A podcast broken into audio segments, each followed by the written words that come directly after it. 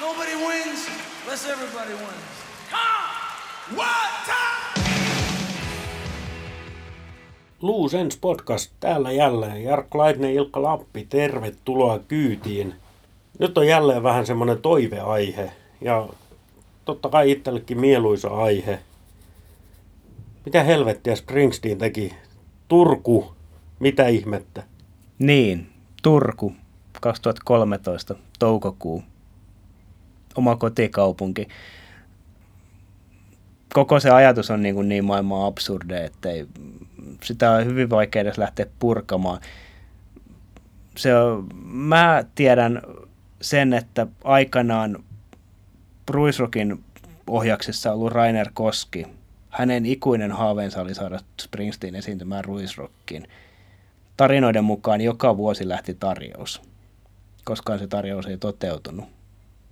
Sitten peränä toukokuisena iltana 2013 Springsteen on Turkuhallissa paikka, jossa mä oon, se on ollut mulle koko se halli on ollut toinen koti. Ensiksi sen puolesta, että kävi katsoisi jääkiekkoa, sitten, sitten jääkiekko toimittamisesta tuli harrastus, sitten harrastuksesta tuli työ. Mä oon viettänyt siellä hyvin paljon aikaa ja sitten, sitten sinne tulee mun suurin musiikillinen sankarini. Hyvin, hyvin hämmentynyt fiilis oli jo silloin, kun sen kuuli, että se tapahtuu. Eikä sitä uskonut, mä muistan sen, sitä ei uskonut ennen kuin se, ennen kuin se mies oikeasti seisoi siinä niin kuin metrin päässä Turkuhallin lavalla.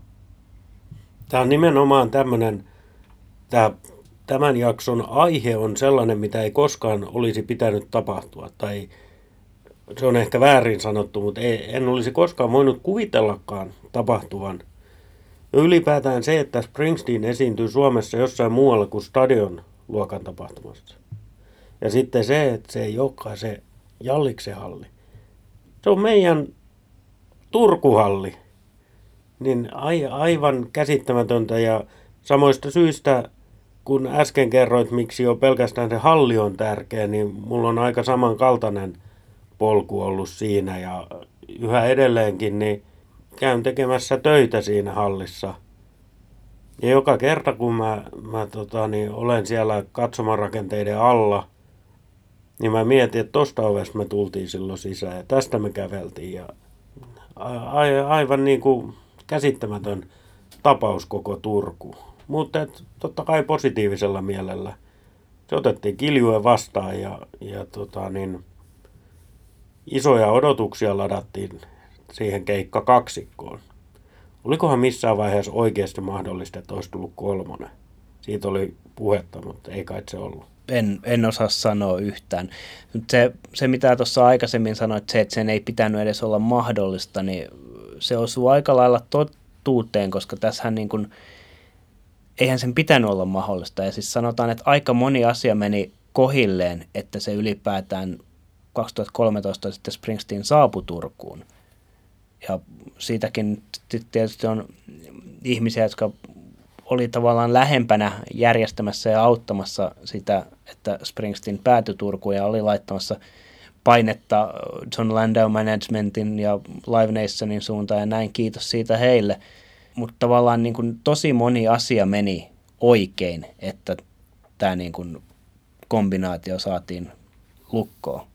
Alkaen siis siitä, että stadionin remontti oli sinä kesänä tulossa, se oli pois laskuista. Sitten just Helsingissä halli, niin kuin jäähallissa ja Jalliksen hallissa oli jotain muuta, että tavallaan ne aikaikkunat, milloin Bruse oli mahdollista saada Suomeen, niin tavallaan ei ollut oikein paikkaa tarjota.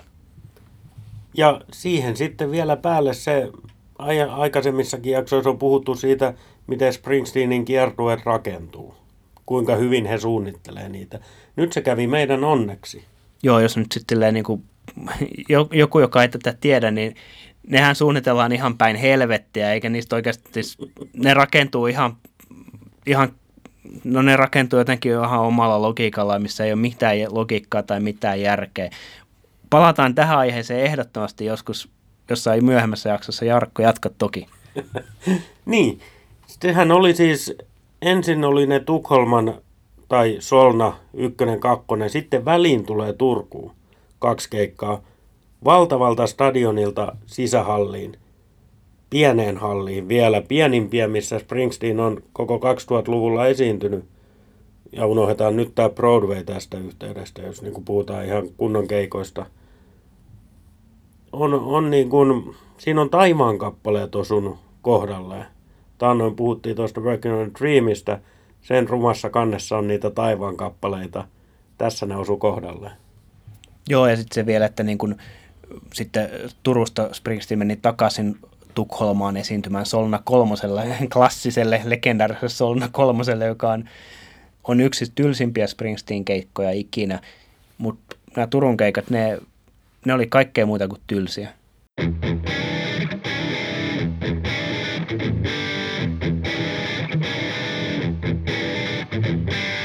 Kuuntelet Loose Ends podcastia ja ollaan Turku 2013 tunnelmissa täällä.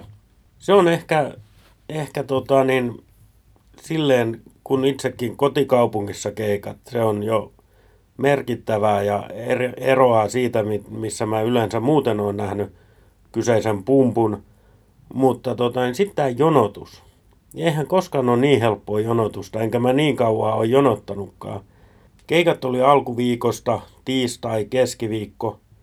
Ja mä olin jo edellisellä viikolla, muistaakseni torstai jostain aamupäivästä puolespäivästä lähtien jonossa. Kuulostaa kauhean pitkältä ajalta, mutta et siinä kun Suomessa tämäkin homma hoidetaan fiksummin kuin jossain muualla, Ruotsi, niin, tota, niin ei tarvinnut yöpyä siellä paikalla. Yöllä ei ollut niitä nimenhuutoja.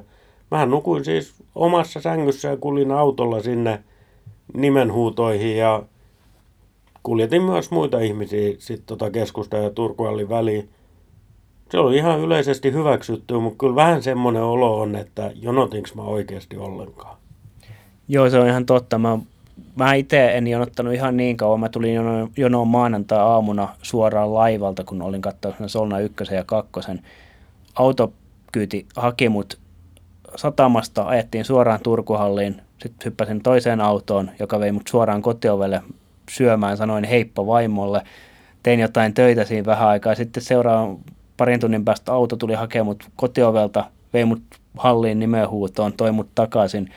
Siis niin kuin sanoit, niin eihän toi nyt mitään oikeaa jonottamista ollut. Ei ollut. Kiitos kuitenkin kaikille kanssajonottajille, että tämä oli mahdollista ja ja tuota, niin on kyllä ihan tyytyväinen siitä, että silloin sain pienen edun siitä, että en ollut siellä Solnassa.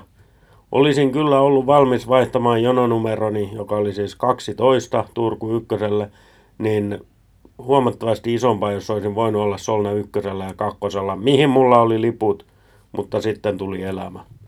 Itselläni oli 110, mä olin ihan tyytyväinen siihen. No se jonotuskin, niin sehän oli jo sinänsä hauskaa. Tietenkin Yle Turku tuli tekemään juttua sinne ja me oltiin vähän mediassakin esillä. Me, tarkoitan siis me kaikki, jotka siellä jonotimme. Siellä tuota niin, eräänkin Viskin mukaan nimimerkkinä formula, että henkilö piti hyvin jöötä siellä sähkökaapin päällä ja näin poispäin. Se oli taas päästään tähän yhteisöllisyyteen, mistä on ollut aiemminkin puhetta. Mulla oli hiukan, tai mulla siis sen jonottamisen lisäksi itselleni oli hiukan jotenkin hankala asennoitua tuohon, koska mä olin niin kuin halusin jonottaa, mä olin fani. Samaan aikaan mun piti olla toimittaja, tehdä töitä.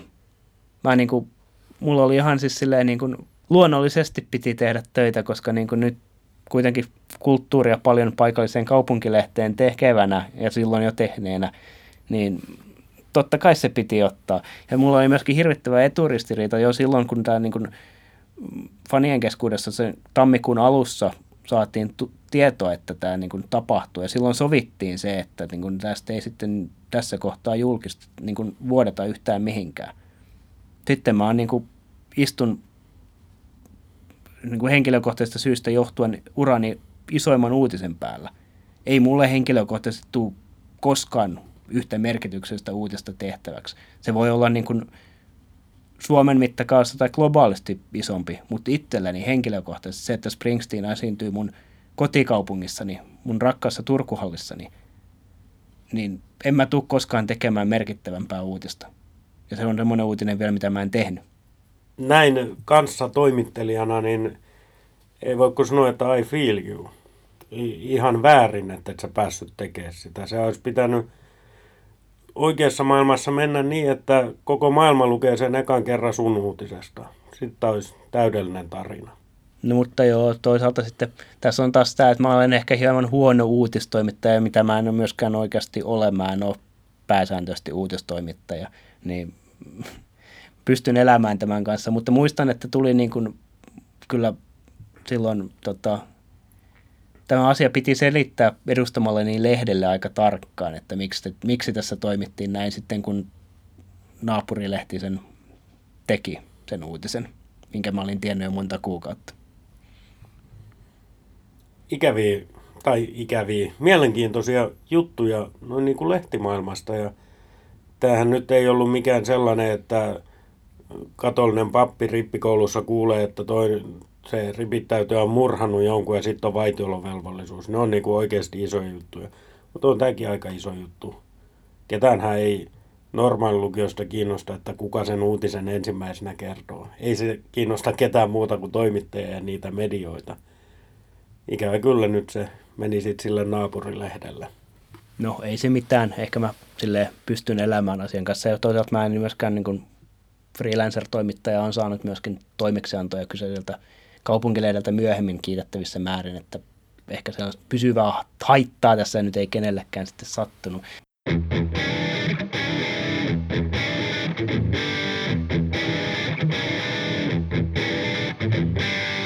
Kuuntelet Loose Ends podcastia.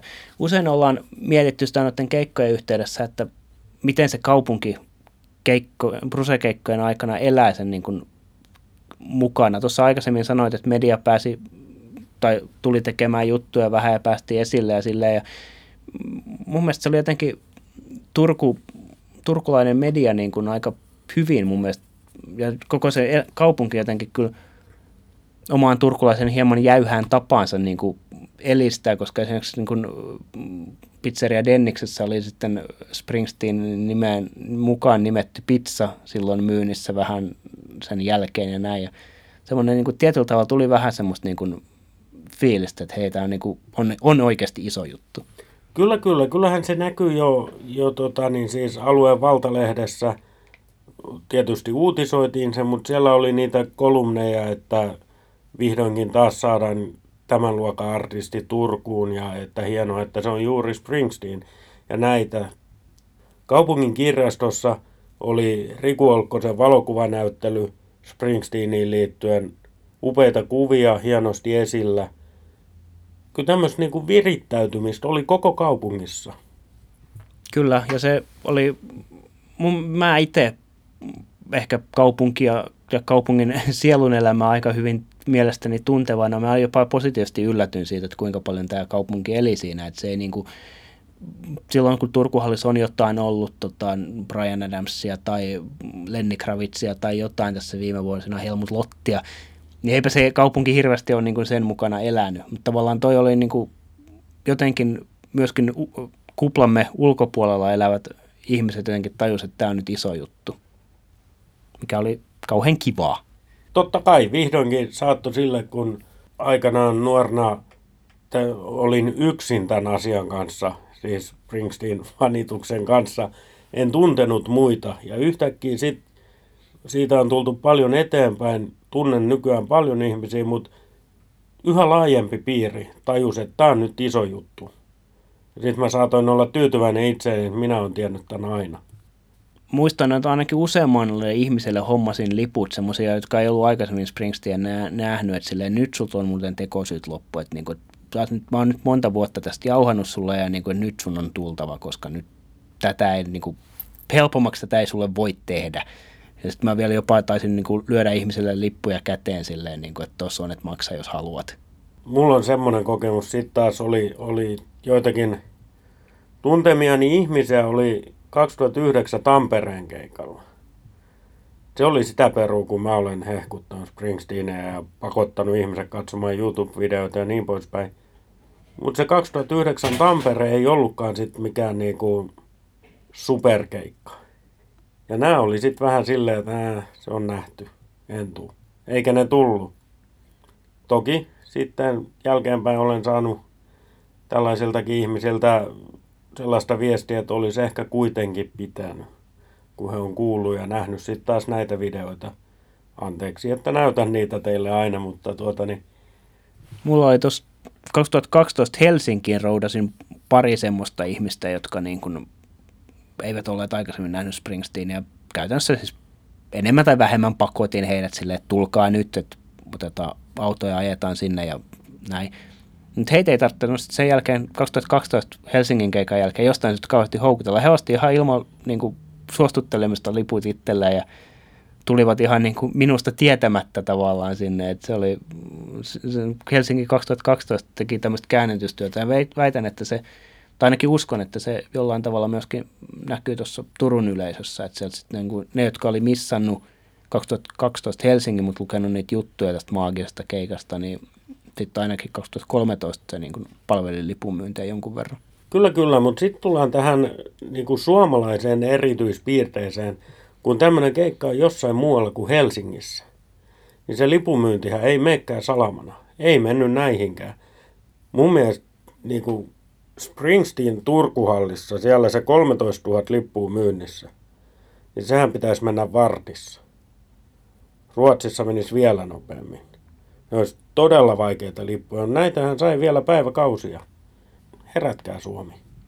Joo, kyllä se, sehän, niin näitähän sai siis kuukausi tolkullakin sitten vielä, kun tuli tämmöisiä niin varattuja, varattuja lippuja tai näin, niin tuli myyntiin. Se oli niin kuin, mutta toisaalta siis, niin kuin sanoit, se on suomalainen erityispiirre. Se on hyvin monella keikalla se menee näin, että se on, se on hypetetut artistit, sen hetken niin kuin kuumat nimet, niin kuin joku Cheekki, niin se nyt myy tällä hetkellä ihan mitä vaan. Mutta tota, tavallaan semmoiset niin kuin Springsteenin tapaiset artistit, jotka on niin kuin isoja artisteja, mutta ei kuitenkaan niin kuin ihan siellä aallonharjalla, niin sitten se käy aika usein näin. Ja lisätäkseni vielä tuohon, että Bruce oli kuitenkin käynyt siis 2000-luvulla monta kertaa. Se oli 2003 Helsinki meni hyvin nopeasti, koska se oli niin kuin uusi juttu. Ja nyt se vihdoin tulee. 2013 se oli semmoinen, että taas se tulee. Se on totta. Ja ehkä se vaatii tämmöisen syvemmin asiaan perehtyneen ihmisen tajuamaan, että siinä on jotain spesiaalia, kun se on hallikeikka. Se on sisäkeikka. Ja tämä on kai se, mitä ehkä niin sanottu tämmöinen normaali kuulija, potentiaalinen konserttiin tulija, mutta ei fani kuitenkaan, niin ei välttämättä ehkä edes ajattele tämmöisiä asioita. Ei varmaan, ja sitten siinä on kuitenkin se, että vaikka Springsteenin maine konsertti niin kuin keikkailijana on tilleen usein niin kuin laajasti tiedossa, että ne keikat on erilaisia ja näin, niin en mä tiedä kuinka paljon se sitten loppujen lopuksi kuitenkaan vaikuttaa sen niin kuin tavallisen keikkakävijän mielessä, että, että, että ei sillä nyt ole varmaan hirveästi väliä sitten, että vaihtuuko se kolme vai neljä vai kymmenen biisiä loppujen lopuksi. Että se on kuitenkin, niin kuin, että sit jos tosi iso osa ihmisistä on semmoisia, että sitten kun joku artisti on nähty, niin se on nähty ihan riippumatta siitä, että minkälaisia settejä se soittaa. Mulla itselläni on semmoisia artisteja monta, monta että sitten kun mä oon nähnyt esimerkiksi Clapton, mistä mä tykkään tosi paljon kitaristina, niin mä oon nähnyt sen kaksi kertaa, ei mun tarvitse nähdä sitä enää koskaan. Ja sitten vielä Springsteenin tapauksessa se katalogi on niin laaja, niin jotta voi tuntea käytännössä kaikki biisit, niin täytyy olla aika perehtynyt.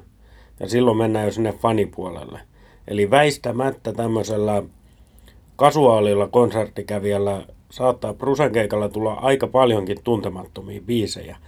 Ja eihän se tietenkään ruoki sitä innostusta, jos saat no, Turun keikka kaksi tuntia, kaksi ja puoli tuntia ja siitä tunti sä et edes tunne mitään biisejä, niin eihän se välttämättä korota tunnelmaa.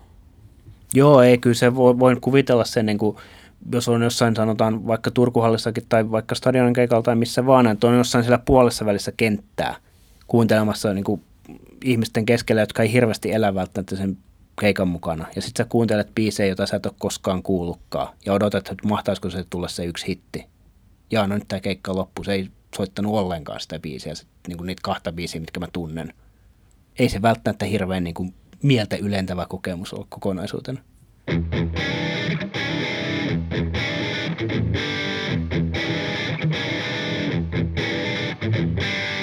7. päivä toukokuuta 2013. Eka keikka tiistai.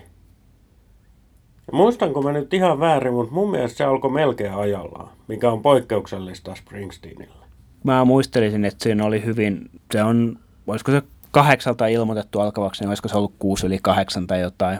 Mies kiukaisista varmaan kaivaa mustasta legendarista vihostaan tämän tarkan kellonajankin, koska ne alkoi, mutta tota, joka tapauksessa muistelin kanssa näin, että ei se tota, hirvittävän, niin kuin, hirvittävän paljon siellä ei odotettu, vaan homma niin kuin lähti käyntiin silloin, kun sen tavallaan pitikin lähteä käyntiin. Ja siellähän oli paljon yleisöä, oli vielä siis hallin käytävillä nakkimukia syömässä tai kaljaa juomassa tai kuka mitäkin ja muutama tuttukin tuli yllätetyksi siitä, että se keikka jo alkoi ja sain kyllä minulle annettiin palautetta siitä, että miten se niin yllättäen. Ja sitten mä sanoin, että no katsoppa lippuasi, mitä siinä lukee, että sehän oli kuusi minuuttia myöhässä. Vai kahdeksan, mitä se oli, mutta kuitenkin, että katso peiliin. Tämä on ehkä enemmän vielä turkulainen ilmiö. Ainakin jos Turkuhalliin tullaan, niin sinnehän tullaan sitten muuten niin kuin tasan sillä kellon lyömällä tai todennäköisesti vähän myöhässä. Et siis ne, jotka Tepsin peleissä on käynyt, niin tietää hyvin se, että, niin kuin, että yleisömäärän pystyy arvioimaan ehkä tuossa niin eka erään puolessa välissä. Ja sama näytti petevän tähän niin kuin Springsteenin tapaukseen, että sieltä tosiaan niin kuin valuttiin sitten pikkuhiljaa, tai tultiin aika kiireellä, kun jumalauta, joko ne soittaa. Ja totta kai, jos on tämmöistä keikkaa ennen perehtynyt hiukan, mitä se Springsteen yleensä keikoilla tekee, niin sieltä on ehkä löytynyt se tieto, että se on aina sen puoli tuntia myöhässä. Ja turkulainenhan tulee sitten vasta sen puoli tuntia myöhässä. Mä en tiedä kuinka paljon Turussa oli sitä, mutta sekin varmaan yllätti aika monet kuitenkin edelleenkin, että Springsteen ei käytä lämmittelijöitä, koska sitä mä, ennen keikkaa mä sain itse vastata vielä edelleenkin siihen monta kertaa, että kuka, kuka siellä on lämpärinä tai onko siellä lämpäriä. Sehän alkoi aika standardimaisesti se, siis sen kiertojen standardilla. Se eka keikka, We Take Care of Our Own.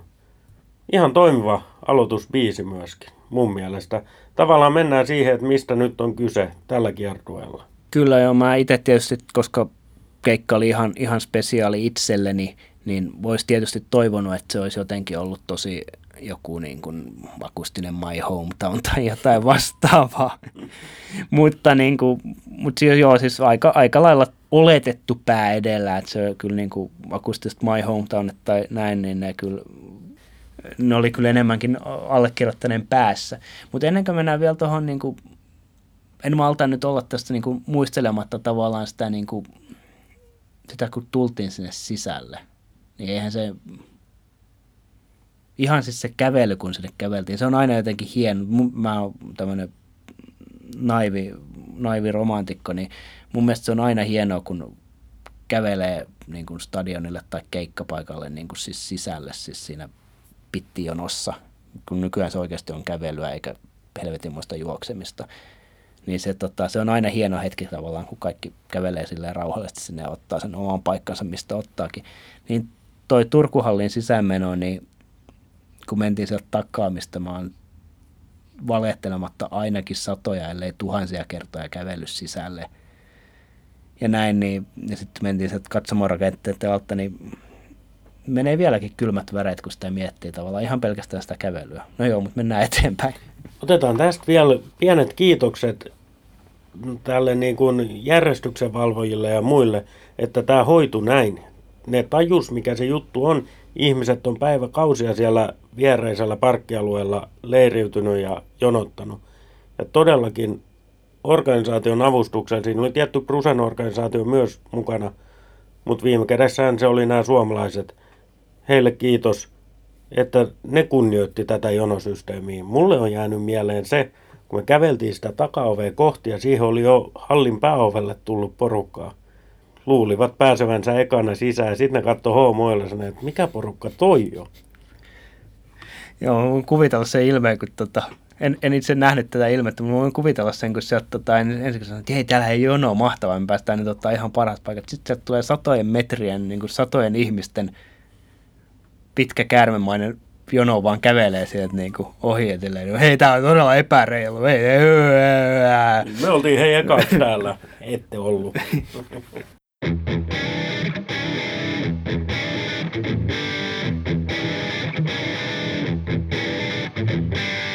Kuuntelet Loose Ends podcastia. Palataan aiheeseen. Palataan keikkoihin. Palataan eka, ekan illan settilistaan. Se oli tosiaan standardi aloitus, mutta kyllä mä muistan, multa sitten pienet onnenpissat lirahti housuun viimeistään kolmannen biisin No Surrender kohdalla. Tässäkin saadaan yksi podcasti, kun mä kerron, kuinka mä kosin vaimoani No Surrenderin soidessa keikalla.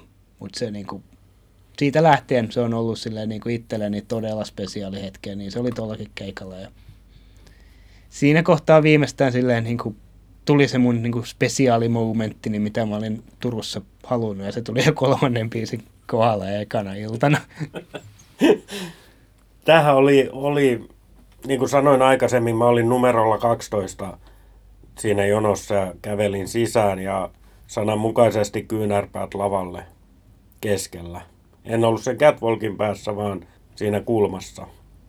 Ja vaikka tämä ei ollut lähelläkään mun eka kerta Springsteenia nähdessä, eikä ollut eka kerta eturivissä, mutta ihan niin keskellä mä en ollut ollut, jos unohdetaan se Super Bowl tästä. Ja siihen päälle se, että nämä kaikki, mitä aikaisemmin puhuttiin, Turku, kotihalli, mun kotihalli, kaikki tämmöiset. Ja sitten yhtäkkiä ne on siinä. Ja nyt mulla on todellakin paikka, että mun ei tarvi yhtään katsoa screeneille nähdäkseni jonkun ilmeen. Tai että onko silmät auki tai mihin suuntaan joku Max Weinberg katsoo siellä tai muuta. Se oli, se oli uskomaton, uskomaton fiilis. Tuolla keikallahan soitettiin, tai aika monellakin keikalla soitettiin Hungry Heart siinä setin alkupäässä. Nytkin se soitettiin ihan normaalisti. Tota, tässä oli niin kuin iso, iso ero. Jotain oli tapahtunut oikein kymmenessä vuodessa. 2003 Hungry Heart, niin kuin Anssi Kelakin muisteli, niin suut ei ihan auennut, auennut siihen tahtiin, kun normaalisti Bruse on tottunut siihen. 2013 ne aukesi aika hyvin. Mahtoiko siihen vaikuttaa se, että se etuosa oli miehitetty aika tavalla ja naisitettu, siis tarkoitukseni oli sanoa, että henkilöitetty, niin aika lailla meillä ja meidän kaltaisilla syvän prusen lukeneilla. Kyllä se varmasti oli näin, mutta sitten kun mä oon jälkeenpäin kuunnellut noita keikkanauhoituksia, niin mä en tiedä mistä kohtaa ne on äänitetty. Mutta kyllä se, siellä ainakin on hyvä kaiku. Turkuallin kuuluisa akustiikka pääsi oikeuksiinsa. Sehän ei ollut ainoa merkittävä asia siinä Hungry Heartissa. Siinähän tuli, tuli tota, niin, Brusen crowdsurfing.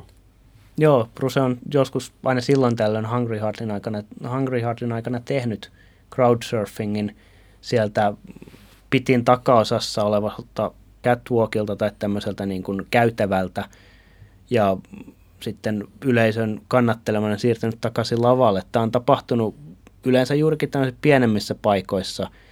New Jerseyssä mä oon ollut paikalla itse Giant Stadiumilla, kun hän on tehnyt sen, niin kuin, mutta hän on sitten taas omalla kotikentällään siellä.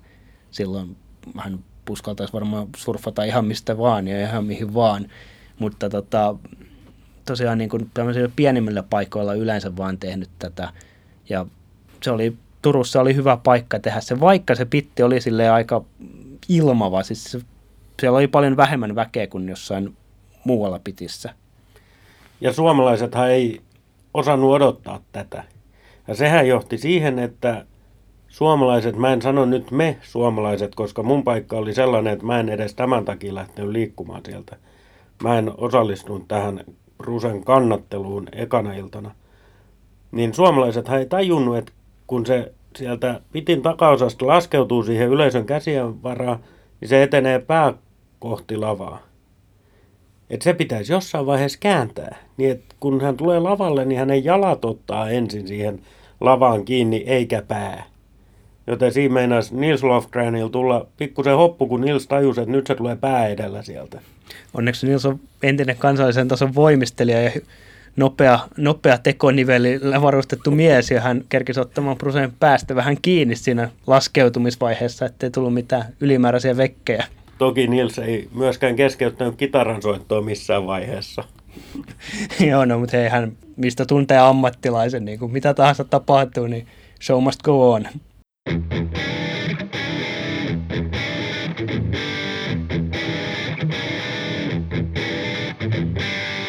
Tämä on Luusens podcast, aiheena Turku 2013.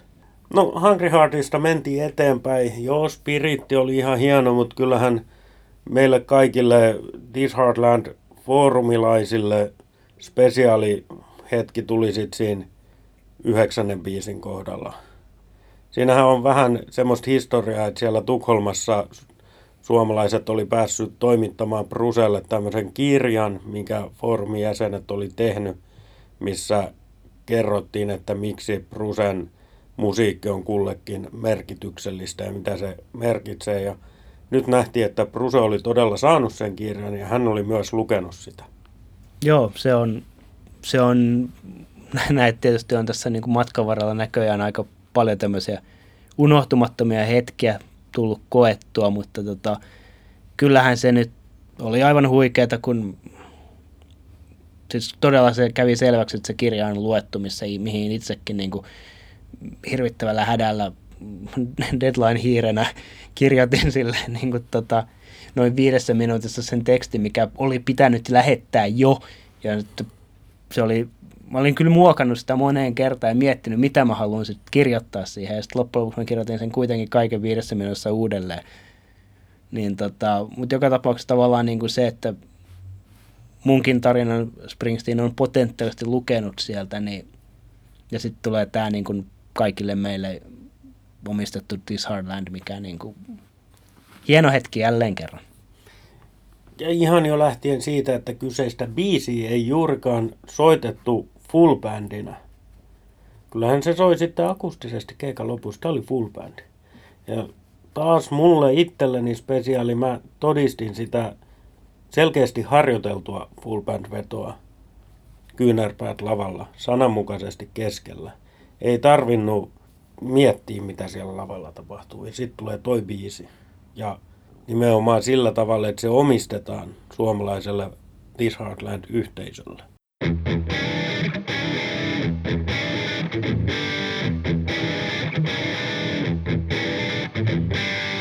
Kuuntelet Lucens-podcastia ja ollaan Turku 2013. Ollaan vielä hetken aikaa ensimmäisessä illassa, toinenkin ilta on vielä tulossa.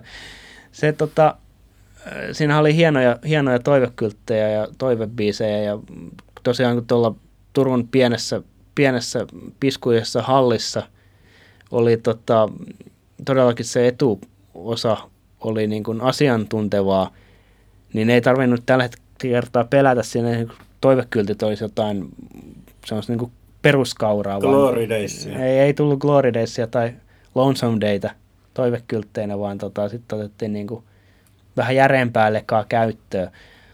Muistan Pink Cadillac toivekyltin, no, tietysti niin kuin muistin, tai muistan sen niin kuin jo nähneeni ennen tätä Turun keikkaa, mutta se oli hieno, kun sitten Bruce sen poimi sieltä ja näytti sitä Maxille, ja Max oli vähän, että mikä, mikä tämä on, koska siis tota, toivekyltti oli tämmöinen, siinä oli Cadillacin kuva, ja sitten se oli vaan pinkillä taustalla. Ei siinä lukenut mitään. Ja sitten niin Bruce oli kyllä heti mukana, että mikä että mitä tässä nyt haetaan. Silleen Maxilla kesti vähän niin kuin, aikaa niin kuin hakea, että mikä tämä nyt on. Ja kyseinen kyltinpitäjä hän ei ollut eka kertaa asialla tämän toiveensa kanssa. Siinä, siinä tota, niin, mullehan se biisi ei sinänsä ole, se on hyvä biisi, mutta ei se ole sen enempää, eikä sen tärkeämpi. Mutta kun mä tiesin, kenen kyltti se on ihmisen tuntien, niin tuli jälleen se iloisuus ja onnellisuus sen toivojen puolesta. Bruse otti just hänen kyltin ja soitti sen biisin. Kyllähän se aina, jos tavallaan tuntee sen, että sen kenen biisi, biisitoive se on, niin kyllähän se tuo sen niin kuin nextille levelille niin sanotusti, niin tota, kyllä jälleen kerran kävi näin tässä tota, tämän toiveen kohdalla. Ja tietysti sitten tulee vielä perään Brilliant Disguise, en ollut koskaan kuullut livenä, kuulin mielelläni livenä. Se ei ollut maailman harjoitelluin versio, mutta tota, niin ihan hyvin se soi kuitenkin. Ja No, kylttiosion jälkeen sitten niin palattiin tavallaan kiertuestandardeihin. Because Night on aina kiva. The one on sulle vessatauko, mutta et varmaan käynyt vessassa. En mä lähtenyt siitä ekasta kyllä liikkumaan mihinkään. Kyllä mä, siis, kyllä mä sitä kuuntelen aina, mutta tavallaan se on niin kuin se, se mitä niin kuin mun ei, mä tykkään Bo Diddley-kompista, mutta ei se niin kuin, vähän niin kuin sama juttu, mitä sanoit tuossa niin kuin Brilliant Disguisesta tai Pink Cadillacista, ei ne ole niin kuin, no itse asiassa tässä, niin kuin, jos miettii tätä koko loppukeikkaa, niin siellä on, ei siellä oikeastaan semmoisia, niin kuin, jos miettii biiseinä, isoja biisejä mulle, niin ei ne niin kuin, yksittäiset biisit ollut kyllä mikään niin kuin, kauhean ihmeellinen tai iso. Pois lukien ehkä tämä Queen, mikä oli hieno veto ja sitten niin kuin, vielä just tämän mainitun syyn takia, että kun tuntee, tuntee ja tunsi Toivoinen ja tiesi hänet, niin tota, sen takia se nousi isoksi. Mutta tosiaan biiseinä aika standardivetoja, mutta sitten taas toisaalta niin kun, jälleen kerran niin kun, ei tämä niin keikan hienous, niin se ei nyt välity paperilta. Ja toi Queen of the Supermarket, niin, tota, niin sehän oli siis, kun itse olin jonossa numerolla 12, niin se oli henkilö, joka oli jonossa numerolla 11 toivekyltti. Pääsin auttamaan sen kyseisen kyltin teossakin – hyvin pieneltä osin, mutta otan kaiken kunnian siitä tietenkin itselleni. Ja tota, niin, tätä taustaa vasten niin, niin, niin taas tuli se, mä en tätä henkilöä oikeastaan ennen tuntenutkaan, siinä kun useampia päiviä, pari-kolme kertaa päivässä järjestäydyttiin jonoon peräkkäin, niin siinä oppii kummasti tuntemaan ympärillä olevia ihmisiä. Jälleen kerran tuli se, että nyt se soittaa sen biisin, mitä mä oon kanssa niin kuin koko sen jonotuksen ajan kertonut, että miksi sä tuota biisiä toivot. Eikö mitään parempaa tullut mieleen ja näin poispäin. Ja, mutta olen iloinen, että hän sai kuuli sen toivebiisinsä ja olen iloinen, että minäkin kuulin sen. Toihan oli jotenkin tietyllä tavalla tuossa niin kuin, tämä kuulostaa nyt hirveän negatiiviselta, mutta tavallaan kun tuossa loppusetin aikana ei sille tapahtunut mitään sille spesiaalia – niin jotenkin ehkä mua kaikkein eniten tavallaan tuossa Turku ykkös, joka oli tosi hieno keikka ja tosi spesiaali keikka. Ja mä oon miettinyt sitä pitkään, että kumman mä noista kahdesta hienosta illasta niin kun asettaisin paremmaksi, niin kyllä mulle toi ykkönen on jopa hiukan ehkä parempi poikkeuksesti. Yleensä, jos on tuplakeikka, niin Brusen tapauksessa pääsääntöisesti se jälkimmäinen on parempi. Mutta mulle toi ykkönen on kyllä Turun, Turun keikoista se ehkä se tärkeämpi ja merkityksellisempi joka tapauksessa se ei niin kuin, se loppui vähän äkkiä. Se oli alle kolmen tuntia kestävä keikka. Ja sitten tavallaan jotenkin olisi toivonut tai oletin tai jotenkin naivisti ajattelen, että tentä venyy Freeze Outin jälkeen, mihin keikka sitten loppujen loppu. Niin sen jälkeen olisi ollut joku pieni, joku juttu vielä siellä, mutta ei nyt tällä kertaa ollut. Mutta. No, This Heartland ja Thunder Road oli molemmat soitettu, niin, ja Mailakideikin oli soitettu ei ollut akustisia solobiisejä jäljellä. Ei, ja sitten taas toisaalta, niin kuin, no Riverkin oli soitettu, mikä oli sitten taas niin kuin, kaikki, jotka Turussa tai ovat joskus kun Turun nähneet kuvista tai jotain, niin täällä on tämmöinen joki keskellä, mikä on itselleni, sanokaa sitä mitä sanotti, se on maailman hienoin joki, niin tota, kyllä se River oli Turku ykkösellä niin ihan poikkeuksellinen River. Kyllä kai tässä, kun näitä keikkoja ykköstä ja kakkosta miettii ja sanoit, että se ykkönen on se merkityksellisempi, niin kai siihen niin kuin johtaa just nämä asiat, mistä me on puhuttu tässä, että Turku, Turku, Turku ja Turkuhalli. Ja siihen niin kuin oli tavallaan kova lataus ja sitten se tapahtui. Jos tuli jostain muualta, ehkä muualta Suomesta tai muualta maailmasta paikalle, niin voisin kuvitella, että aika moni sanoi, että se kakkonen oli parempi keikka. Tai tärkeämpi, tai mikä se, millä tavalla sen haluaa ilmastakaan, mutta että se kakkonen oli se juttu. Kyllä mä uskoisin näin, että se tota, ainakin just kaikille ei This Hardland Forumin ihmiselle, niin varmaan se kakkonen niin kun tuntuu paremmalta tai mitä ikinä. Mutta tota, tuohon ykköskeikkaan vielä, niin mua huvittaa, että tota, se kun sieltä lähettiin, sieltähän osahan lähti sitten silleen niin kuin edestä, suht edestäkin silleen niin kuin hakemaan niitä kakkoskeikan numeroita sieltä, tota, koska sitten siellä oli niin kuin, jonotushan järjestyi aina numeroittainen, sitten se niin kuin oli myöskin sovittu ja järjestetty, että siellä on sitten numeroittajantajat keikan jälkeen heti valmiina, niin ei annettu tota, kakkoskeikan numeroita ei annettu ennen ykköskeikkaa. Ykköskeikan aikana niitä kyllä sai, koska tämä alankomaalainen pariskunta, joka oli tulossa vaan kakkoskeikalle, ja sitten heidän kanssaan sovittiin, että hei, jos te hoidatte tämän numeroiden jaon sen ykköskeikan aikana ja välittömästi sen jälkeen, niin te saatte numerot 1 ja 2. Ja näin se meni. Juuri näin. Mutta sitten tosiaan niin kuin aika monet sit niin kuin sitten siis niin kuin tavallaan ykköskeikan jälkeen lähdettiin aika nopeasti hakemaan niitä kakkoskeikan numeroita. Ja se oli huvittaa se, kun tota, siinä oli niin kuin kerrankin kotikenttäetu. Ja niin kuin silleen, että muistan sen, kun lähdin siitä, niin kuin, kun ammuttuna siitä, niin kuin sitten siitä eturivistä heti, kun keikka oli loppunut. Ja niin kuin tiesin ihan siis senttimetrin tarkkuudelta, että mistä kannattaa mennä ja miten kannattaa mennä.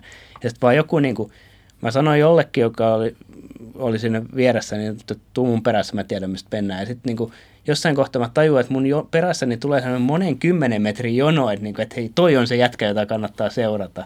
Se oli jotenkin niin kuin, huvittavaa. Mä en yleensä ole mikään niin kuin, leader of the pack henkinen ihminen, mutta siinä kohtaa oli tämmöinen niin kuin...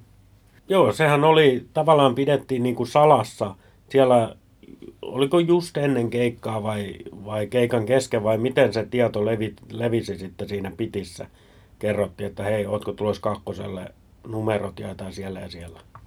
Joo, jotenkin tälleen se meni, mä en muista ihan tarkkaan, mutta joka tapauksessa niin tota, sitten pääsi, varsin nopeasti päästiin ulos, ulos tota, sinne, tota, sinne, missä jo sitten parkkipaikalla numeroita jaettiin ja sain, sain sitten aika, en mitään huippuhyvää numeroa, mutta mut, mut, taisin saada, olisiko ollut, kun kalkkeekalla oli 110, olisiko mulla ollut 108 tai joku.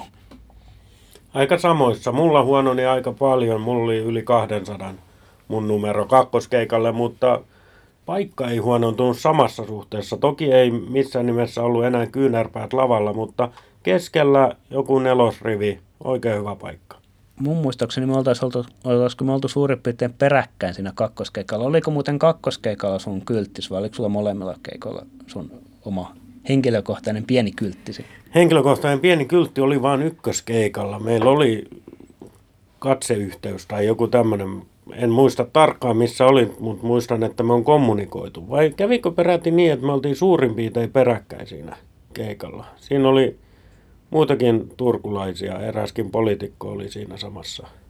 Joo, kyllä me oltiin siinä aika, aika lailla niin kuin klimpissä, turkulaiset siinä kakkoskeikalla nimenomaan. Sitten siinä oli eräskin, eräskin radiotoimittaja myöskin, jonka olin sitten puolipakolla roudannut sinne keikalle, sille kakkoskeikalle, että nyt niin kuin, sinähän tulet.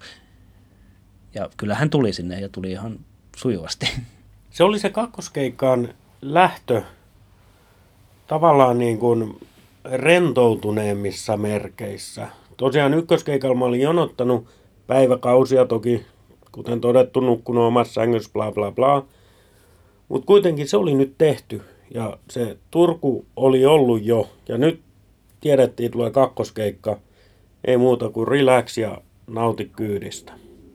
Tuossa justiin sanoin sitä, että toi ykköskeikka oli tota, niin kuin merkityksellisempi ja isompi mulle, niin tota, sitten taas jos miettii niin kuin ihan biisikohtaisesti, niin kyllähän tuolla kakkoskeikalla tuli mulle semmoisia niin itselleni tosi isoja merkityksellisiä biisejä siinä kohtaa, kun Long Walk Home soi, mikä sitten taas oli semmoinen biisi, mitä tuli tosi paljon kuunneltua just kanssa silloin 2009 isäni kuoleman jälkeen. Et isäni oli kuollut siinä silloin ja sitten tuli tavallaan toi biisi, toi biisi oli yksi niistä, mitä silloin, mitkä niin kuin silloin nosti mua su- suosta. Ja sitten Atlantic City toinen semmoinen, ne tulee siihen heti kakkoskeikon alkuun, niin kyllä siinä...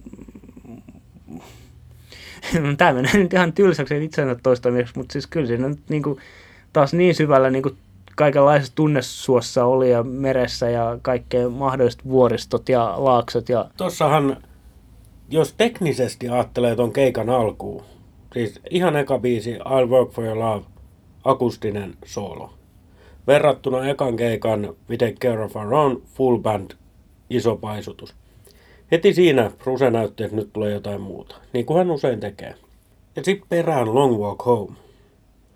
Ja mun mielestä se toimi äärimmäisen hyvin. Se on totta kai Magic-levyn paras biisi. Se on hyvä biisi.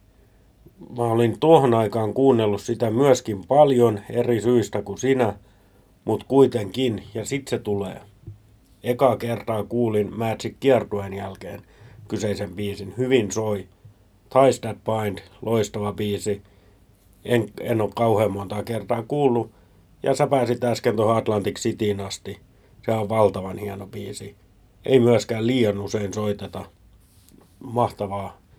Silloin mä muistan ajatelleen, mä oon Turussa, mä oon Turkuhallissa ja mä kuuntelen Atlantic Cityä alkuperäisen esittäjän esittämänä livenä. Huikeeta. Joo, kyllä se toi, niin kuin, siis, toi on siis semmoinen just, että nyt niin kuin, semmoinen statementti alkuun, sitten vedetään rockia niin kuin, tosissaan. Toimii kuin tauti, todella hyvä meininki. Ja sitten tota, kyllähän noin, niin kuin, tuli tämä pakol, NS-pakolliset biisit, Wrecking Ball, Dead to My Hometown, mitä soitettiin paljon, Hungry Heart soitettiin taas. Tällä kertaa ihmiset crowdsurfingissa käänsi hyvissä ajoin Brusen. Kyllä, ja tämähän sovittiin jo ennen keikan alkua, se kävi kauhea kuhina, että hei, nyt sit käännetään, nyt sit käännetään, muistetaan, ja sehän kääntyi melkein heti. Joo. Siis se ei edennyt pää edellä juurikaan. Nyt tässä keikalla mä olin mukana siinä, koska niin kuin sanoin, joku neljäs viides rivi keskellä, siitä ylihän se tulee. Ja muistan sen, että kuin painavalta se Bruce tuntui, vaikka oli monta ihmistä, että se, sehän pitäisi mennä aika helposti. Mutta kyllä siinä sai, no mä en ole mikään voimanpesä, mutta olen kuitenkin aikuinen mies. Niin kyllä siinä sai niinku ihan keskittyä siihen hommaan, että älä nyt ainakaan tähän pudota sitä, että, että tota, niin jos se putoo, niin jonkun muun kohdalla. Naiskuuntelijoille tärkeä, tai naiskuuntelijoita ajatellen tärkeä kysymys, tai miksei mieskuuntelijoitakin ajatellen tärkeä kysymys. Ö, olitko ihan perseessä kiinni? No ihan koko ukko siitä yli meni. Kyllä oltiin perseessäkin kiinni ja kyllä mä siinä niin kuin mietin sellaistakin asiaa, että kyllä se Ruse niin kuin aika rohkeasti antautuu tämmöiselle kopeloinnille, koska ihan varmasti kopeloidaan. Takaa, mutta varmaan edestäkin. Et se on hyvin rohkeata. Kyllä joo, varsinkin näin niin kuin Me Too-aikana. Palatakseni aiheeseen.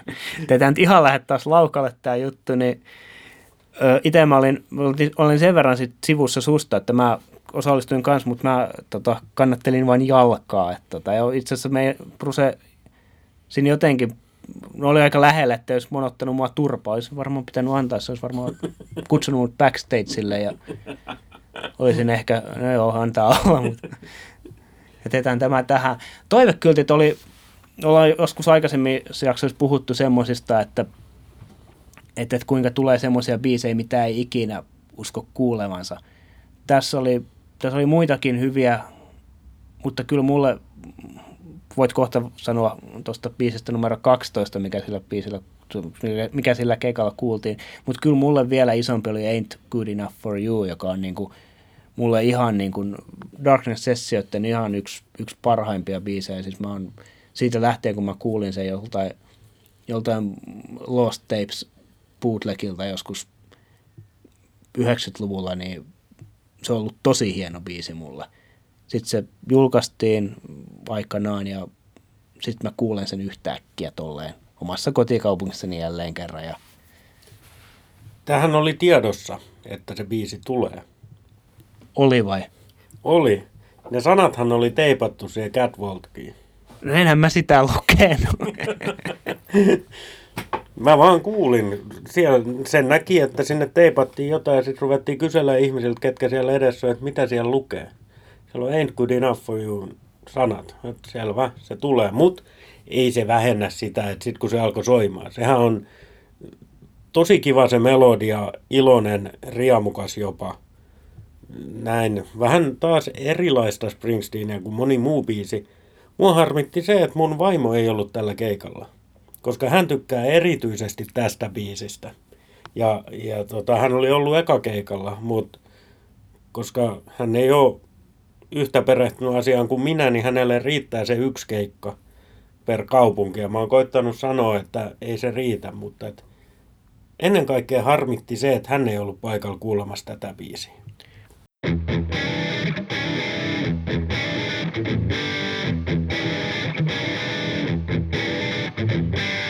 Tämä on Loose Ends podcast ja Turku 2013 käsittelyssä. Äsken oli puhetta biisistä numero 12, mikä oli siis Wages of Sin ja maailman ensi Enhän mä sitä silloin tiennyt, että se on maailman ensi Tiesin, että mä en ole sitä koskaan kuullut livenä ennen. Tiesin biisin, tunsin sen. Olihan se hieno veto. Se oli harjoiteltu veto. Mutta onhan tässä semmonenkin historia, kun ton ykköskeikan jälkeen suomalaisia pääsi sinne backstagelle. Ja, ja sitten tietenkin, en mä tiedä oliko Bruse kysynyt vai miten tämä menee, mutta tiedän, että oli esitetty toiveita. Ja Protection-biisiä oli esitetty. Ja Bruse oli vähän tota niin, että oh, oh, that's obscure. Tai jotain. Ei me ole sitä koskaan soitettu. Mutta mä oon saletti, että sillä on yhteys tähän biisiin että he päätti kuitenkin soittaa jotain, mitä ei ole koskaan soitettu. Ja sitten Bruselle on tullut mieleen, että hei, siellä on tämä Nikolas, joka kantaa aina sitä kylttiä Wedges of Sinistä. Mitä jos tehdään se? Kyllä tuossa varmasti joku, joku isompi tai pienempi totuuden siemen on, että tota, kyllähän niin kuin Bruse on aina niin kuin pyrkinyt ottaa sille jollain tavalla fanit huomioon. Mä po, po, poiketaan hiukan sivupolulle. Mä oon miettinyt, tuohon aikaan 2013 otettiin näitä Centromic-kuvia, missä niin kuin on, pitti on jo paikalla, mutta muu yleisö ei ole, ja sitten ihmisillä on nämä toivekyltit. Eli sanotaan nyt, jos joku ei tiedä, mistä on kyse, sieltä siis lavalta käsin Rusen mikrofonin takaa se mikki oli paikalla siinä, niin otettiin kuva sinne yleisön suuntaan. Mikä sitten julkistettiin Twitterissä ja muuten aina jossain vaiheessa. Mutta mä oon aina miettinyt, mä en tiedä sitä pitääkö tämä paikkansa, mutta mä oon aina miettinyt, että koska Brusea aina tekee näitä, tai on teki jo silloin näitä toivekylttijuttuja, niin mä oon aina miettinyt sitä, että minkä takia se kuva oikeastaan otetaan. Voiko siinä olla se, että kun se kuva otetaan, niin se roudataan saman tien Bruselle, se katsoo, että jaha, mitäs kylttejä tänään on, ja siinä kohtaa, kun se tekee biisilistaa, niin tulee näitä. Kyllä mä uskon, että tämä voi pitää paikkansa. Siis mehän tykätään ajatella, että Springsteen-keikat on spontaaneja ja näin poispäin. Mutta eihän ne ole. Ne on tarkkaan mietitty ja siellä on tiettyjä spontaaneja elementtejä. Mutta niin kuin aikaisemmin puhuttiin, Ain't Good Enough For You kakkoskeikalla ne sanat oli jo teipattu sinne catwalkiin. Ja, ja, ja se on merkattu sign requestiksi kuitenkin, kylttitoiveeksi. Mitä se oli? Kyllä mä muistan, Ruse otti sen kyltin ja teknisesti ottaen oli. Kaksi kylttiä. We have two requests. niin olikin ja, ja nämä tyypit, nämä menee onnellisena kotiin. Oliko just tämä tapaus? Kyllä. Man, they're gonna go happy home, tai miten se meni. Mm. Kyllä.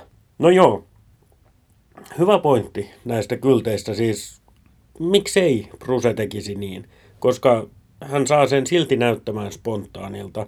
Sehän on vaan ammattitaitoa ja taas yleisön kunnioitusta, että meillä on joku käry, mitä me soitetaan, ja ehkä ehtii vähän jopa treenaamaan ainakin jotain sointukuvioita ja näin poispäin muistelee mieleen, ja antamaan sille, sille tota, niin, en muista oliko se vielä tällöin Dan Lee, joka niitä promptereita käytti, niin kuitenkin niin kuin heads upin, että tää, tätä on tulossa, ota se johonkin valmiiksi, niin että se löytyy nopsaa. Täytyy ehkä joskus puhua siitä, siitä 2012 Frankfurtin illasta, kun tavattiin muutaman suomalaisen kanssa Dan Lee Frankfurtin yössä. Aika, aika tota, vähän siitä yöstä on mielikuvia ja pää oli aika kipeä seuraavana aamuna, mutta tota, ei se itse asiassa oli Kölnissä. Anyway, joka tapauksessa tavattiin 2012 Saksassa Dan Lee eräänä iltana ja siitä illasta on aika vähän muistikuvia, mutta muistan sen, että silloin Dan avasi aika tarkkaan sen, että minkälainen niin kuin, tämä niin kuin Springsteen-organisaatio on niin kuin prompterin käyttäjän näkökulmasta. Mä voin lisätä tähän sen verran, että eräällä Super Bowl-reissulla, niin, niin sen jäljiltä mulla on Danlin puhelinnumero luurissani. Mutta jatketaan juttua Turku kakkosesta. Eikä tämä ollut elvistelyä tämä puhelinnumero, vaan sitä, että... Saadaan meillä... mies nopeasti plangan päähän. me, meillä riittää varmasti siitäkin aiheesta juttua. Okei, okay, Wages of Sinin jälkeen Riveri uudestaan. Se oli vähän poikkeuksellista, koska Riveriä ei soitettu joka keikalla silloin. Ja nyt tuli kaksi keikkaa Turussa ja molemmilla tuli Riveri. Johtuuko se Aurajoesta? Pakkohan sen on johtua Aurajoesta. En mä oikeasti tiedä, mistä se johtuu, mutta siis mun mielestä se oli hienoa, että se tuli, tuli molempina iltana, koska tiedän, että silleen niin kun paikalla oli semmoisia ihmisiä, joille se on iso biisi ja jotka oli vaan paikalla silloin toisena iltana. Se oli hieno sattuma, että se tuli molempina iltana. Ja siis onhan se, se on hitti, se on paljon kuultu, se on puhkisoitettu, se on ympärisoitettu. Hands down, se on ihan mahtava biisi. On se hieno biisi. Ei ikinä ollut minulle mitenkään erityisen suuri, mutta jatketaan. Youngstown Murder Incorporated. Ehkä vähän puhkisoitettu kaksikko. Sitten siihen perään vielä Johnny 99. Mut, niin kuin mä jo Kilken jaksossa sanoin, niin ton kiertueen Johnny 99 uppos muhun oikein hyvin. Youngstownhan on mahtava. Muistan, kun 2008 ennen Helsingin keikkaa Soundcheckissa, mä mietin silloin, että hitto, ne vetää Youngstownia. Okei, tämä ei ole keikka, mutta mä kuuntelen nyt just livenä Youngstownia.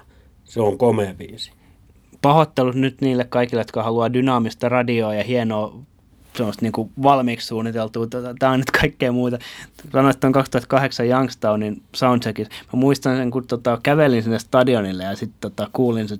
Tulin just sinne, että tota, Nils vetää sitä sooloa. Ja mä kun olin silleen, että ihan niin kuin, siis leuka, jos olisin sarjakuvassa, niin leuka olisi tippunut silleen niin kuin asfalttiin siinä kohtaa, että, niin kuin, että ei ole totta, että ne vetää nyt Youngstownia. Niin kuin, tämä on halunnut kuulla kauan. Kyllä. Murder Incorporated, sehän tulee Youngstownin perään, se on kaksikko. Ne vetää se, ei siinä mitään. Se on mulle ollut vähän, mä en ole niin välittänyt siitä biisistä. Murder Incorporatedista siis. Mutta taas ehkä tämä keski-ikäinen ukkoistuminen saa valtaansa, koska nykyään mä ihan pidän siitä. Minähän pidän ennen kaikkea sähkökitarasta. Ja, ja tota, niin, on monesti sanonut, että hyvissä biiseissä on usein semmoinen nimi, yhteinen nimittäjä kuin sähkökitara. Voi olla muitakin hyviä, mutta varmemmin osuu minuun, jos siinä on. Ja tossahan nyt on niitä kitaroita ennen kaikkea. Kyllähän se on kova biisi. Aikanaan eräälle ystävälleni piti etsiä muutamia biisejä. Sitten kun mä vähän tajusin, että mikä on hänen niin kuin, tyylinsä, mä ajattelin, heitetään murderi sinne sekaan. Ja sehän upposi, kun sulaa voi veitsi. Niin, tota, niin on se kova. Ja Johnny 99. Sitten toi Open All Night oli aika mielenkiintoinen. Se oli tavallaan samalla, samalla slotilla tietyllä alku Pay Me My Money Down ekalla keikalla, eli siinä oli tota, otettiin taas suomalaiset hanurit ylös penkistä kellon kanssa. Eli siihen aikaan oli Brusella tämmöinen jälleen kerran hyvin käsikirjoitettu, mutta niin kuin spontaanilta, yksittäiselle keikalle kävijälle hyvin spontaanilta näyttävä tilanne, missä niin kuin Bruse alustaa tänne, että, niin kuin, että ihmiset vielä istuu penkeillä ja nyt niin kuin täytyykin saada heidät nousemaan silleen, että älkääpä vielä noustako, että, että antakaa teidän ahterinen kertoa sille, että koska on oikea aika nousta ja sitten heijastetaan taululle kello, missä niin kuin, puolitoista minuuttia, 90 sekuntia, niin sitten nousette. Ja sitten ruvetaan vetämään biisejä ja näin. Ja nehän nousi. Suomalainenkin persaus nousi siinä vaiheessa, mikä on aika jäyhä persaus, varsinkin turkulainen. Mutta onneksi siellä oli ihmisiä muualtakin kuin Turusta. Ja sittenhän tuli se hieno letkajenkka. Siellä oli porukkaa varmaan 40 yleisöä mukana ja mitä kaikkea. Se oli aika, aika hauska. Joo, tota Letkajenkkaa mä en yhtään muistanutkaan, että siellä tosiaan oli niinku bändin lisäksi, niin siellä oli puoli pittiä suurin piirtein.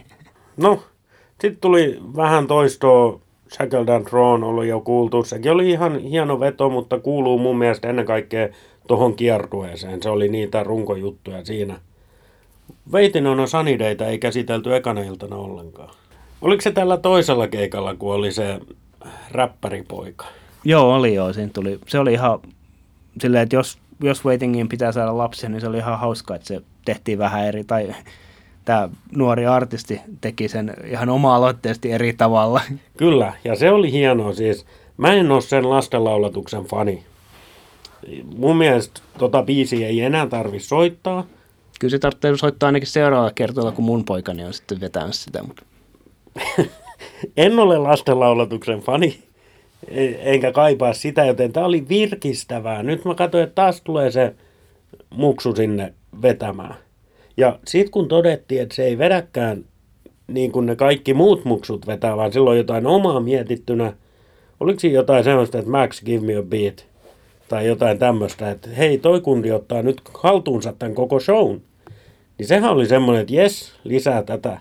Joo, ja kyllä hän, hän oli niinku showmies heti alkuun, että, niinku, että, siis että vähän niin kuin Prosekin katsoi, että mitä, että sit, mutta antoi sitten vaan mennä, kun niinku, että totta kai niinku, tämä jätkä osaa asiansa, niin antaa mennä. Ja Max oli hienosti siinä mukana, että silleen niinku, 60 rockirumpali, niin kyllä sieltä tuli ihan, ihan uskottava biitti siihen taustalle. Kyllä, kyllä. Eikö nyt ollut niin, että tämä, tämä kundi oli sen veli, joka pääsi 2012 Helsingissä vetämään veitingin. Mulla on tämmöinen muistikuva, että nämä olisi ollut veljekset. Mä en muista, joku, joku oli tämän veli, mutta mä en muista miten se nyt menee, että mä en, en osaa nyt suoralta kädeltä ottaa. Tätä täytyy nyt melkein tarkistaa jostain. Mutta joo, siis jo, jotenkin tämä nyt jommankumman illan esiintyjä oli. Ekainenkin illan muksu laulu oikein hyvin. Muistan sen, että se oli niin miten päin se meni? No, ehkä me saadaan palautetta tästä jostain. Oli miten oli virkistävää. No, sitten biisi numero 20. Potkii kuin tautinen apina. Lonesome Day. Mut hei, sit mä oon aina sanonut, että keikka, jolla ei soiteta Risingia, on kaikkein paras keikka. Mä perun kaikki puheeni. Turku 2, maailman kaikkeuden paras keikka ikinä, koska siellä ei soitettu Risingia. Se korvattiin Lonesome Daylla. nyt sitten koitetaanpa nyt avata tämä sitten silleen niin kuin spontaani naurun pyrskähdys tai jotenkin sellaisen, niin kuin jos ei nyt satu tietämään, niin tota, tota, Rising soitetaan joka helvetin Jumalan keikalla. Se on ihan hyvä biisi, mutta sitä soitetaan ihan joka keikalla. Ja sitten yleensä se soitetaan vielä peräkkäin, tai hyvin usein se on soitettu peräkkäin Lonesome Dayn kanssa. Joten sekin on kuultu tosi monta kertaa. Niin, ja siis, okei. Okay. Muistan, kun Rising-levyn sain käsiin ja kuulin Lonesome Day, niin mä ajattelin, että tämä on ihan jees. Niin kuin se onkin. Mutta Herra Jumala, joka keikalla, tai siis todella monilla keikoilla, Lonesome Day. Mä tykkäisin ennemmin kuunnella sitä Risingia biisiä siis. Mä en ole kyllästynyt siihen vielä, vaikka se onkin tullut kaikilla muilla keikoilla paitsi tällä. Nyt kun tässä ollaan tämmöisen, niin selvästi tekemässä tämmöistä jaksoa, mikä rönsyilee ja ronsuilee joka suuntaan, tykätkää siitä tai olkaa tykkäämättä, antakaa palautetta siitä. Me kyllä kuunnellaan, ei oteta huomioon palautetta, mutta kuunnellaan se. Tota, siis Lonesome Dayhän mulla on niinku siis semmoinen ihan poikkeuksellinen suhde siinä mielessä, että siis ennen kuin se levy julkaistettiin, mä olin interreilaamassa. Mä oon kuullut sen roomalaisella leirintäalueella ennen kuin se on virallisesti julkaistu se vuosi kanssa netti. Ja sitten tota, siellä oli leirintäalueen baaria piti yksi kova Springsteen-dikkari. Ja hän sitten tota, hän, jossain viikon, kun mä olin siellä suurin piirtein viikon oltiin siellä leirintäalueella, majoituttiin, niin jossain joku ilta tuli sitten juttu tämän omistajan kanssa, että ollaan saman mäen miehiä, niin tota, hän sitten niinku kaivoi se, että oletko kuullut vielä tätä. Ja se on, mä oon roomalaisen leirintäalueella noin kahdelta yöllä jumalattoman vesisateen keskellä teetä juodessani kuunnellut ensimmäistä kertaa Lonesome Day, joka oli niin kuin silleen, kuuntelin sitä, että tämähän on ihan mahtava biisi. Ja mä oon edelleen sitä mieltä, että biisinähän se ei ole lainkaan huono, mutta niin kuin sanoit äsken, niin kun sitä joka Jumalan keikka kuulee, niin mutta jälleen kerran, sehän on ihan meidän oma syy, että me kuullaan sitä. Ei meidät kukaan pakota keikalle. Nimenomaan. Enkä aio lopettaa keikoilla käymistä välttyäkseni Lonesome Dayn kuulemiselta. No Badlands on täydellinen lopetus.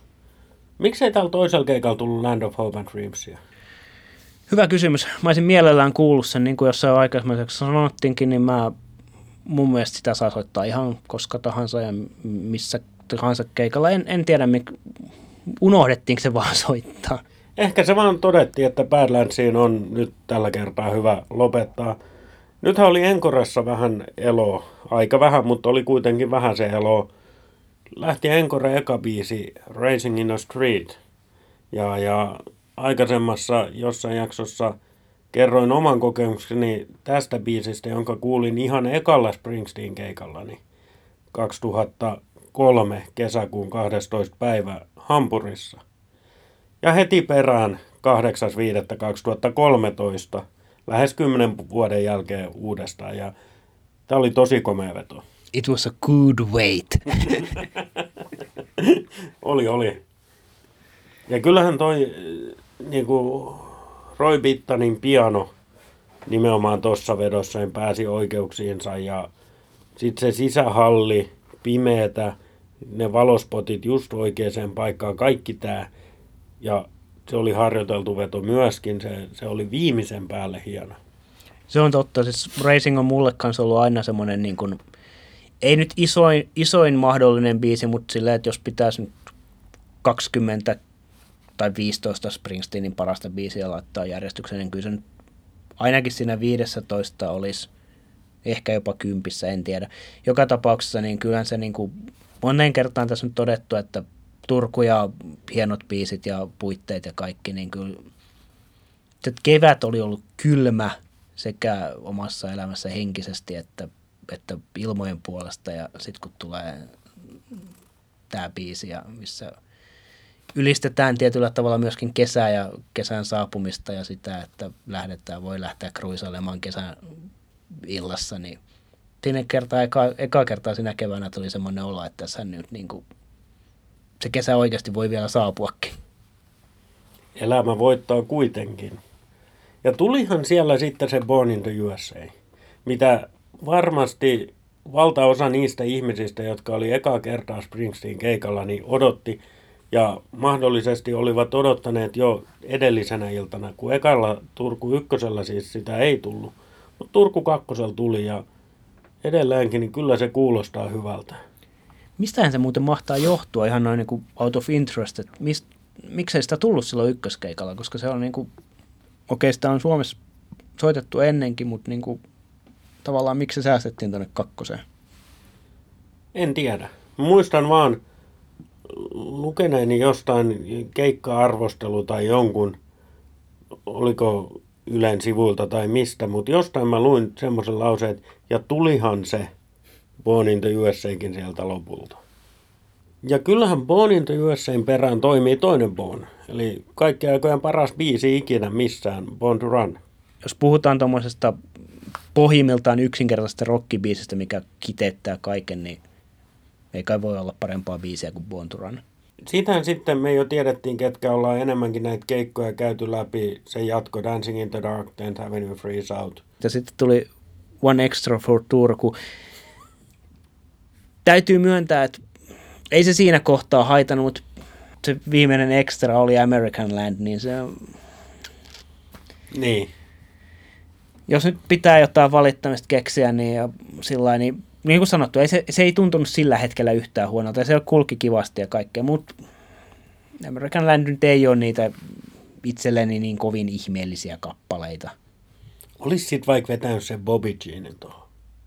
Se olisi ollut muuten hieno lopetus. Tai, tai jotain siis niin kuin, yksi kaverini, joka oli ekaa kertaa Springsteen keikalla tuolla keikalla, niin sanoi jälkeenpäin, että se melkein niin kuin, häneen teki vaikutuksen melkein ne niin kuin, hetket, missä eniten, missä niin kuin Bruse vaan antoi karisman puhua silleen, että oli tota, paikallaan eikä niin kuin, ei vetänyt tätä niin kuin rokkikukon roolia, vaan niin kuin just Wages of Sin tai I'll Work for Your Love, tämmöiset hetket, niin ne toimi hänelle niin kuin, kuin tauti. Se on hienoa kuulla, koska mehän on, on tietysti, tiedetään sen miehen karisma ja tiedetään se liikauttaa pikku sormeen, niin yleisö tottelee. Tämä on nyt ehkä taas jälleen kerran Jarkon kliseepankista tulee tämmöinen. Mutta kun se on myöskin sananmukaisesti totta. Jos Springsteen ilmoittaa, että kun mä teen tällä tavalla pikkusormella, niin silloin te nousette, niin sehän toimii näin. Palatakseni vielä tähän keikan loppuun, niin joku ihan pieni semmoinen kakunkoriste sieltä jäi jotenkin puuttuu.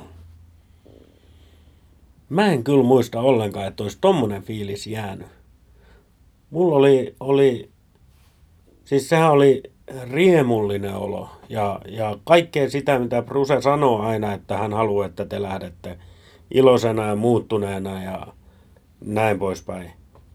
Niin tota, kaikkea sitä oli. Tästä tavallaan niin kuin ehkä jossain aikaisemmassa jaksossa mainitsin siitä, että tavallaan miten niin kuin keikan ulkopuolista asiat tavallaan tekee sitä kokemusta, niin tässä on ehkä hiukan samanlainen, koska mulla sitten, ehkä mä olisin kaivannut kanssa jonkun semmoisen, koska niin kuin mulla sitten tavallaan niin kuin sit taas niin kuin arkeen palaaminen ja kaikki, johtuen sitten siitä, että oli Turku, niin ei, ei tavallaan ei päässyt tekemään sellaista laskeutumista. Okei, Kilkenissä se oli raskas ja kaikkea, ja tavallaan sieltä olisi ollut ehkä tarve päästä aikaisemminkin pois tietyllä tavalla, mutta se, että tavallaan niin nyt oli sitten sit vaan niin kuin mentiin kotiin ja sitten sit seuraavana aamuna muistaakseni, no jos ei nyt sinulla ole deadlineit puskenut päälle, niin sitten ainakin piti niin kuin tehdä sitten jo seuraavaksi päiväksi töitä. Ja näin, että joku semmoinen niin jonkun jutun se olisi kaivannut. Mä en tiedä, mikä se olisi ollut. Mutta olihan tässä sitten vielä se, että siinä oli, kun tämä oli keskiviikkona tämä Turku 2, niin lauantaina oli tulossa Solna kolmonen. Siis kaksi päivää väliä ja sitten pääsee taas. Se on sitten eri asia, mitä se Solna kolmonen oli, mutta kyllähän niinku semmoinen fiilis ja vire pysy päällä. En mä tiedä, ehkä, ehkä mä vaan jotenkin, nyt kun katsoo tota kokonaisuutta ja kaikkea sitä, mitä siinä niin kuin ennen sitä ja tuon ykköskeikan aikana tapahtui ja näin, niin ehkä mä vaan olen turhan jotenkin nyt tässä kohtaa tuntuu jotenkin paljon negatiivisemmalta kuin mitä todellinen kokemus oli. Niin, se on ihan totta, vaikka tässäkin nyt on kritisoitu jotain asioita, niin kyllä tämä kaikki niin kuin kuitenkin positiivista on. Ja eihän me jaksettaisi näitä podcasteja tehdä, ellei tämä olisi niin kuin positiivinen juttu. Joo. Vaikka me kutsutaankin näitä terapiasessioiksi itsellemme. Joo, ei kyllähän tästä käs, niin kuin, jotenkin en mä tiedä, että tämä jakso jotenkin, no en mä tiedä, ehkä, ehkä tästä tämmöinen niin rönsyily näkyy, mutta jotenkin nyt on paljon negatiivisempi olo, mitä tässä nyt tavallaan todellisuudessa pitikään olla. Ja tämä, niin kuin, siis niin kuin sanoit, ihan, ihan huikeita, huikeita, tota, hu, huikeat kaksi iltaa. Ja just semmoisia iltoja, mitä ei koskaan pitänytkään tapahtua. Ja sitten mä vaan nihkeen, että onpas mä nyt ikävä ihminen. Tehtäisikö me niin, että me paketoidaan nyt tämä jakso? Kaksi keikkaa, tuli aika pitkä jakso, mutta käsiteltiin myös kaksi keikkaa, että kiitos ja anteeksi. Jees, ei mitään uusia seikkailuja kohti. Mä olin Ilkka Lappia ja vieressä oli Jarkka Laitinen ja sinä kuuntelit Lucents podcastia ja palaamme piakkoin uusin aiheen.